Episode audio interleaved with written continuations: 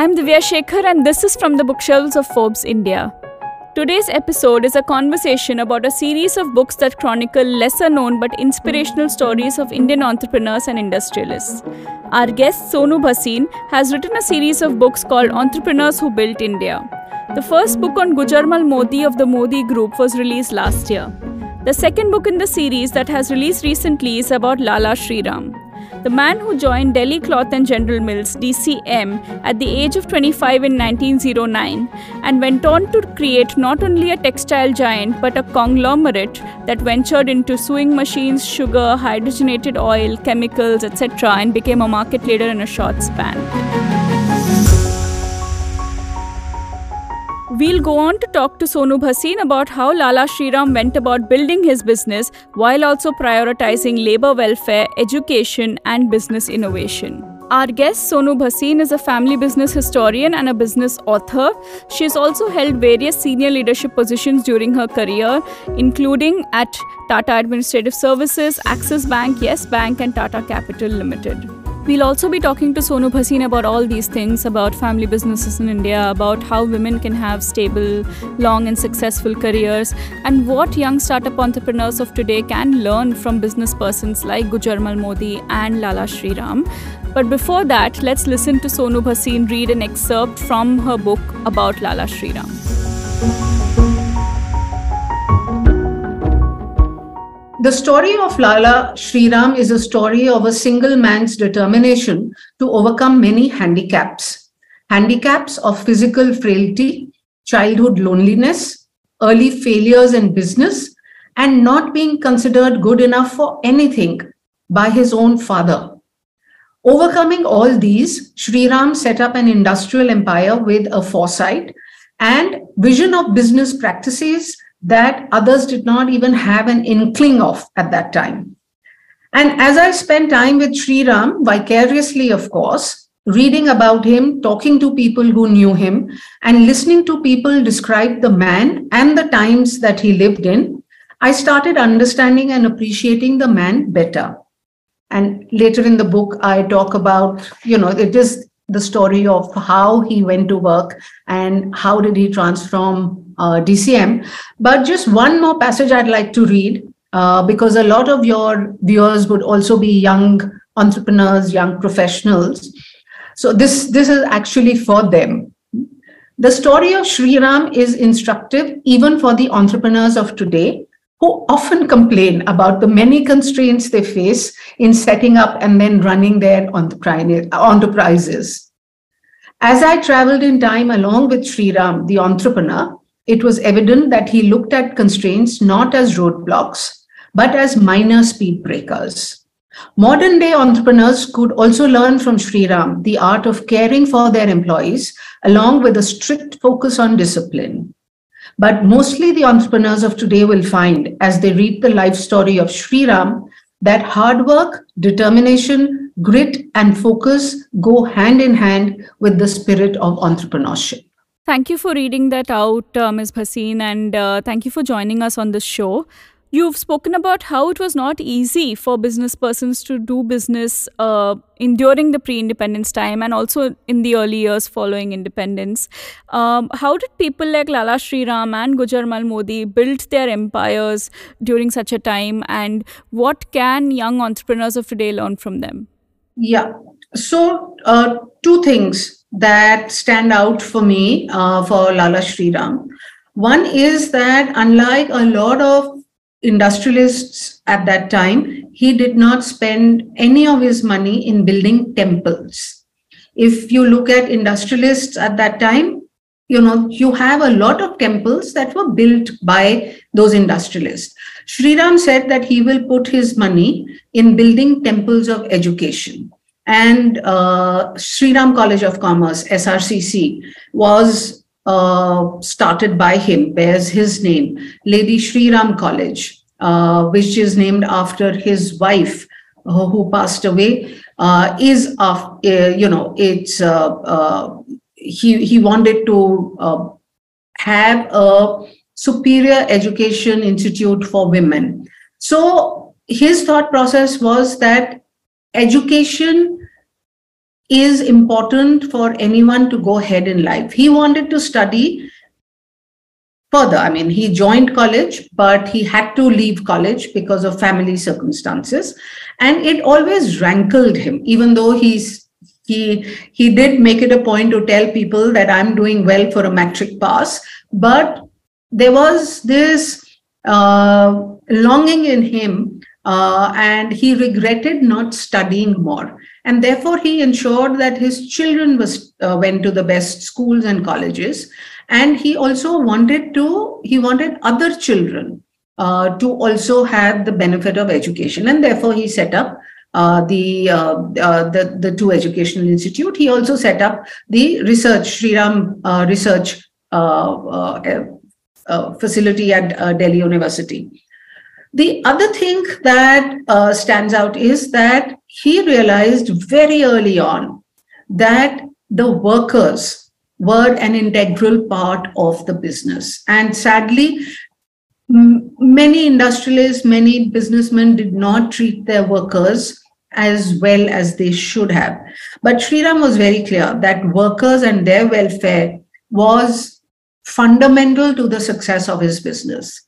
And therefore, all through the books, there are various instances where uh, he uh, he he made sure that the workers got their due, not only got their due, got more. So, for example, when uh, DCM factory was being built, simultaneously there was a workers' colony being built.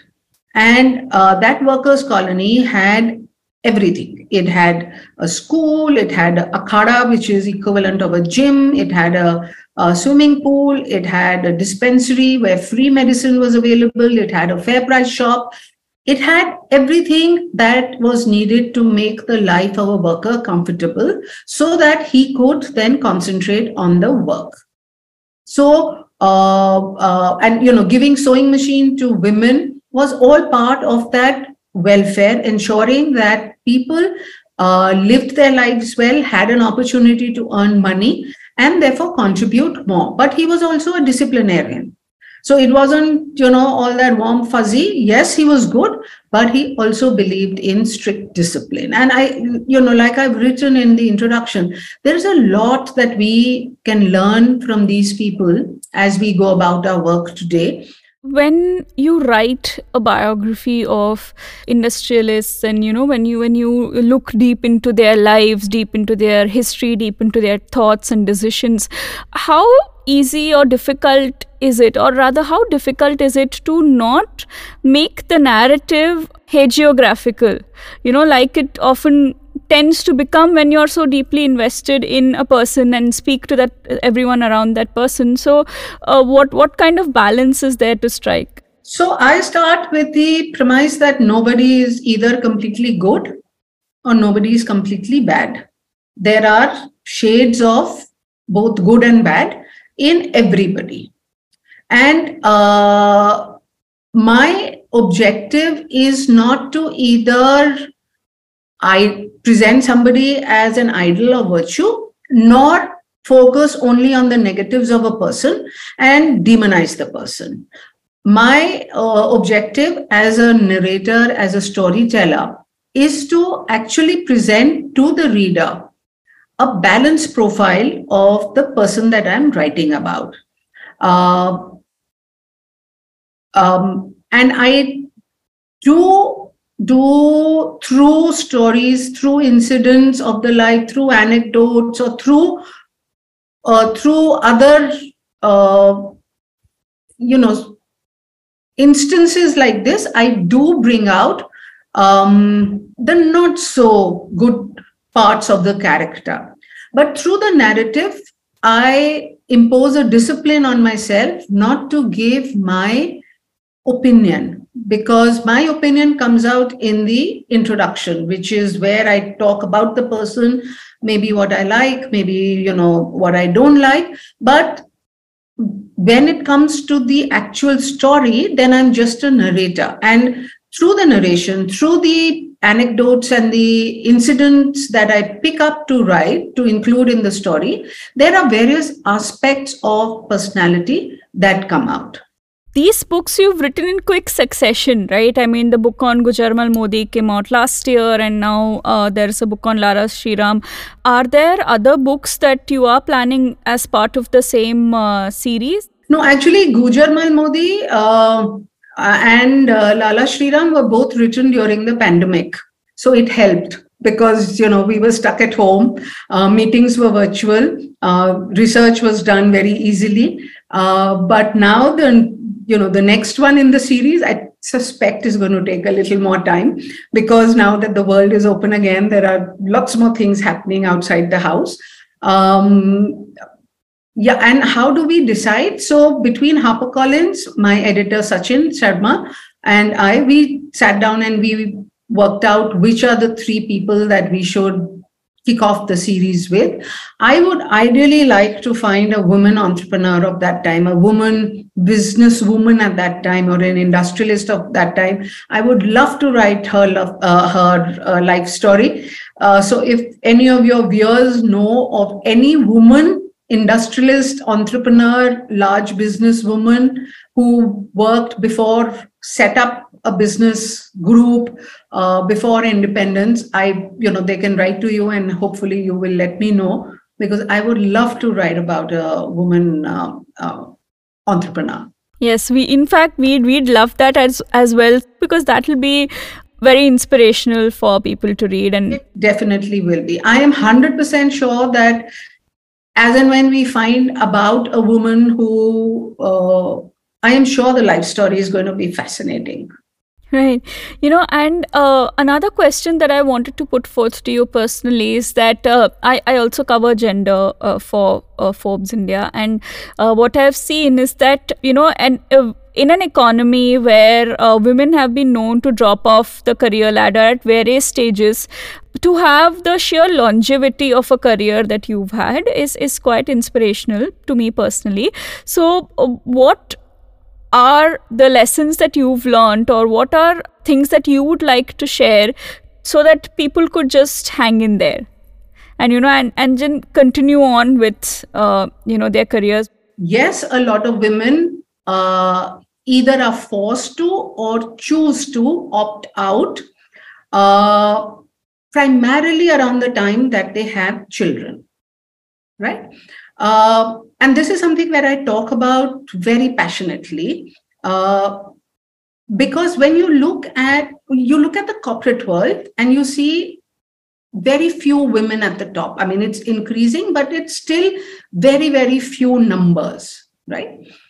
When you look at the government, you have women secretaries, which is like the CEO of an organization, right? You have women secretaries in the state, you have women secretaries in the central government, you have women ambassadors in IFS, right? Kiran Bedi was, you know, she reached the top on in the police, and today you have a lot of women in the police. So when you look at the government in general, you find that women do better there and when you delve a little more, you find that in the government, seniority of a woman going on maternity leave is protected. In the corporate world, you take one year off, you go back two years in terms of seniority. And if you have two children, you have actually lost out four years of seniority. Now, any professional, capable woman would not want to lose out four years of seniority just because she had kids. I was very fortunate that I was part of the TAS where my seniority was not only protected, I actually went on maternity leave as a manager in one company, Tata company, took a year and a half off. And when I rejoined work, I was a deputy general manager in a mid-sized startup company. And the only reason I did not get the designation of a general manager was because I was replacing a 55 year old man and I was only 32 years old. So my MD told me that even though the role is that of a GM, I cannot give you the designation because all, all other GMs were, you know, in their 50s. So if it hadn't been for that, maybe I would have also stopped uh, stepped out because you know we are all peers. when you do your MBA, you know everybody who's in your batch and all of that. And then if you find that some your batchmates have gone ahead four years in terms of seniority, it rankles. So if the corporate world can do just one thing, it is to maintain seniority when a woman goes on maternity leave, even if she goes on one year or two years. Just protect the seniority. You will be surprised at the number of women who choose to come back and then stay on. And you know, the other myth is again that women cannot be posted to remote locations, women cannot stay without their families. Again, look at women secretaries and women ambassadors. They haven't sat in one city and got to where they were. They've been posted in remote locations. They've stayed away from their husbands and families, but they have done it. And if they can do it, why can't women in the corporate world? So just just one thing if uh, the corporates can do and through your outreach if you can you know also talk about it just maintain the seniority of a woman who's going on maternity leave and not every woman who joins an organization has aspirations of becoming a ceo uh, they do want to rise in their career but they do not want to be left behind because they took maternity leave that's a very interesting perspective to offer. I mean, protecting the uh, seniority of women on maternity leave, I think, should be a corporate priority. And now I want to take the conversation to something that uh, you've been working on for many years now, uh, which is family businesses. What is your opinion of the younger generation uh, that is taking family businesses forward because it's you like you said most businesses don't uh, get past the first generation or at most maybe the second generation which is widely known to say consolidate the business. And then when you turn to the third generation it's it's all gone. So why does that happen? And are you seeing anything different that's taking place in india which is against this uh, norm that you know first generation builds second, second consolidates, consolidates third destroys third it, destroys yeah. yeah shirt sleeves to shirt sleeves in three generation. You know actually about three years ago uh, fab we brought out a white paper the first of its kind. It was called the millennial inheritors of family businesses in india. Uh, we we kind of realized that you know the millennials had come back or were in the process of coming back and being part of the family business, but we didn't know who they were. So we spoke to almost 150 uh, uh, millennial inheritors and we put together a white paper. I myself spoke to about 40 millennial inheritors. And I must confess that I also felt that the younger generation was not serious, had different values, and you know, maybe were not capable of taking forward the family business. But I was com I, I mean, it was my hypothesis was completely negated. The younger generation, the inheritors, as I call them, they are well educated they're enthusiastic they care for family values they they have immense amount of pride in their family business. People who have studied abroad, worked with the, you know, blue chip companies, big four consultancies have chosen to come back and work in the family business because there is a great sense of pride in that. And plus they also want to work alongside with their fathers so the white paper had many many many uh, uh, busting of the myths if you want to call it. Uh, the reason why they don't succeed i mean while you know we can do a whole episode around that let me just do two quick things. One is the patriarchs refuse to let go. And even when the inheritors come back into the business the patriarchs kind of look it is something that all parents do. You know we never think a child is good enough right? And you know my son is 30 years old and sometimes when other people talk about him i say are you talking about my son? Is he really that? Because to me he's still a bacha and you know he doesn't know anything. So similarly you know patriarchs who are in the business also treat their children like that. So if the patriarchs really want the next gen to take the business forward, they have to let go. They have to let the inheritors come in, make mistakes, learn from the mistakes, and then gain confidence. And two, the patriarchs also have to give the right messaging from early childhood. Uh, again, in our white paper, we found that if there was an emotional connect with the family business, which started right from the childhood, where uh, the children were encouraged to go to the factory, encouraged to go to the office, encouraged to spend time with the workers, there was a huge connect. But inheritors who had been told all through the childhood, bache, tum apni zindagi jio, you don't have to come to the factory, do whatever you want to do. They had very little emotional connect. And then at the age of 20, suddenly the father wakes up and says, Okay, come back and join the business. This guy says, All my life you've told me to live my own life. Now you want me back. I don't want to do that. So, you know, I'm I'm not talking of the Rais Baap ke bigre bache. Now those are another uh, category altogether. But by and large, the uh, the younger generation does want to take the business forward. I think it is up to the elders to let them be. That's that's that's very well said. And on that note, I would like to sort of uh, wrap this episode up. Thank you so much for uh, joining us, uh, Ms. Sonu Bhasin. It was wonderful speaking with you. Thank you, Divya. Pleasure. And uh, I do hope that your viewers and your listeners will uh, find my book interesting. And I love the feedback. And yes, if there is a woman industrialist in the past, please do let Divya know, who will let me know. Yes, for sure. We'll definitely keep an eye out for that. So, listeners, that was Sonu Bhasin speaking to us about her latest book, Entrepreneurs Who Build India. I hope you enjoyed the conversation. I'm Divya Shekhar. See you next time.